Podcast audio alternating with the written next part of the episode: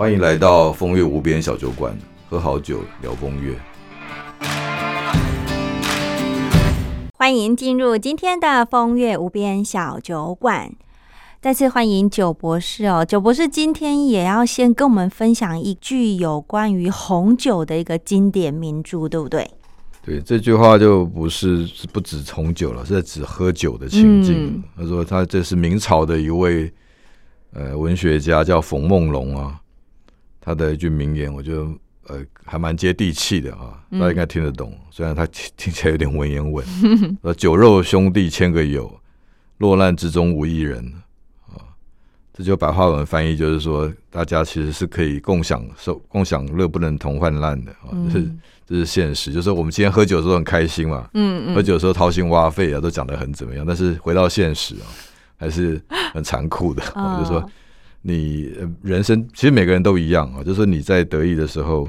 你什么都有啊，大家会这这个锦上添花，但是当你失意的时候呢，就没有人会雪中送炭。当然，当然有是，也许有人会有，但是大部分的情况就是说，就是在刚刚讲那个样子。嗯、所以他谈酒这个文化嘛，所以酒本身有一种，我认为是虚荣感，就是它特别葡萄酒，它就是一个非常虚荣的饮料，就是就讲比较粗俗的话叫最装逼的饮料，就是说欸、全世界的精英只喝葡萄酒，他不会告诉你说我是精英。然后我喝高粱酒，我喝 whisky， 你就没听过。我再举个例啊，你看全世界的元首外交，哦，任何国家的国宴哦，就是呃，比如说呃，美国总统访问法国啊、哦，当然一定喝葡萄酒，因为法国是葡萄酒的产地嘛。中国的领导人访问美国，一定也喝葡萄酒。所以呢，你只要去查每一届呃，中国领导人访问美国。啊，国事访问的时候，啊，只要查一个酒单，嗯哼，他们的国宴一定配酒单，哦，而且酒单全部是葡萄酒，而且呢，都不是最贵的葡萄酒，这就是学问了，就是你怎么在呃一个思维下去挑出一套酒单，那展现你的国家的文化强度，嗯，哦，就相对我们在请客人的时候，我们开出一条酒、嗯、一套酒单，嗯，就是我们的文化水准。里面很多美感，很多很多细节的，很多姿态在里面的，所以葡萄酒就是一个最势利的、最呃装逼的酒吧。就不是那如果其他的国家去访问中国的话，嗯嗯、中国也是以招待葡萄酒为主吗？我相信是的，因为它是一个外交仪式嘛，嗯、它从整个是西方社会很早就已经发展了。哦所以不是喝高粱，也不是喝啤酒，而是喝葡萄酒。欸、这个我倒没有研究，可以查查看了啊、哦。嗯、但是呃，我所知道，比如说中国领导人去美国，包括像川普那时候，呃、他招待的时候的，也在他自己的私人的庄园招待，他也是开酒单出来啊。只要是元首访问啊，嗯、你到比较进步的国家。哦、其实他们都是在国宴，或者甚至说这些企业老板的聚会上面。哦、大家都先喝葡萄酒。那台湾呢？台湾也是招待葡萄酒。台湾是啊，台湾是我们是葡萄，我们是有酒单的。哦，对。那但是我们会搭配的一些本地的酒，但是它都不是主要的饮料，可能是一个比较我们干杯的时候，我们我们在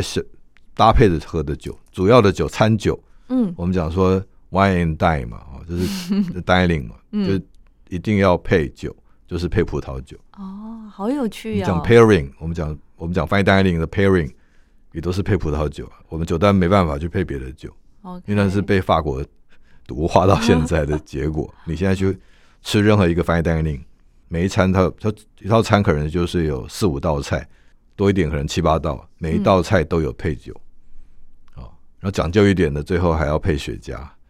哇！所以有一餐、嗯、一餐饭可以从下午五点钟吃到半夜一点。吃很久很久，对，因为光雪茄，你随便如果抽三根雪茄，你大概就花掉三四个小时了。所以一根可以抽到一小时啊。哦，那最后那根雪茄最长啊，最后一根雪茄可以超过两个小时。哇，对，这就是呃洋洋人的那一套吧。嗯uh-huh. 对，不过现在应该是全世界一种流行了。嗯、你到日本去，大概也是这样啊，就是全世界都在、哦、对，餐饮文化大家都已经同质化了。Fine dining 就能够收到那么高的，比如说这边一餐要一千人民币起跳，或者一万人民币起跳了，大概都是这个级数的内容了。哦，所以也没有再分东西文化什么很大的差异了，就越来越像。当然，哦，对，是。好，那酒博士今天的主题是想要跟我们分享些什么呢？我就跟大家谈 一, 一瓶非常虚荣的酒。哦，不是在说它不好了，说虚荣这两个字有它的正面意义，嗯哦，这虚荣会让人努力嘛。哦，okay. 你, 你, 要你要变得虚荣，你要努力赚钱，啊嗯、然后让让某种程度是呃炫耀嘛。哦，我们我已经超过需要了，需要很容易嘛，我们三餐啊，呃大家每个人丰俭由人，哦，都可以过日子，但是炫耀是一定要让别人眼睛一亮，对，哦，觉得你你比他厉害，哦，他没有你有，嗯，那有一瓶酒呢就非常的炫耀啊，非常的虚荣，哦，这是我个人的理解，哦，大家呃可以听听就好。它是有两个呃国家最重要的酿酒人啊，哦，合作的酒，我写这名字也很霸气，哦，这叫第一乐章，叫 Opus One。 哇，哦，那这瓶酒多虚荣呢？虚荣到它可以当现金用，哦，就是在台湾呢，这瓶酒呢是在那个建筑业，哦，就是这种搞地产的人，哦，他们的货币，因为他拿来送礼哦。所以，因为台湾其实某某些人对于这个葡萄酒啊，也不一定那么懂，所以他们要建构一个像对 L V 啊，或者是呃爱马仕啊、Prada 的这种认同，就是说，把名牌标出来，这瓶酒又完全符合呃这个标准啊。其实它不便宜哦，当然也没有太贵哦，它大概呃是一瓶现在如果新年份的酒最便宜的这个这个系统啊 ，Opus One 系统在台湾最便宜的大概是人民币三千块就起跳了哦，最便宜的。但是好处是什么？它拿来送礼，而且识别度很高，它就是两个男人人头连在一起，所以一个头有两个脸。就是左边右边正好就是轮廓鼻子，很好认，然后他画的很有艺术感，这第一乐章 Opus One。 那他是由美国的酿酒教父叫做 Robert Mondavi 蒙大维 Robert Mondavi 跟这个法国的一个很重要的酿酒人，就是呃五大酒庄里面叫木桐堡的呃的庄主，他们合酿一瓶酒，在美国盖个酒庄，就是美国的教父，酿酒教父，红酒教父跟这个法国的葡萄酒教父呢，嗯，两个人在美国成立一家叫 Opus One 酒庄。这不只是一个酒庄的名字，它有一个公司的名字，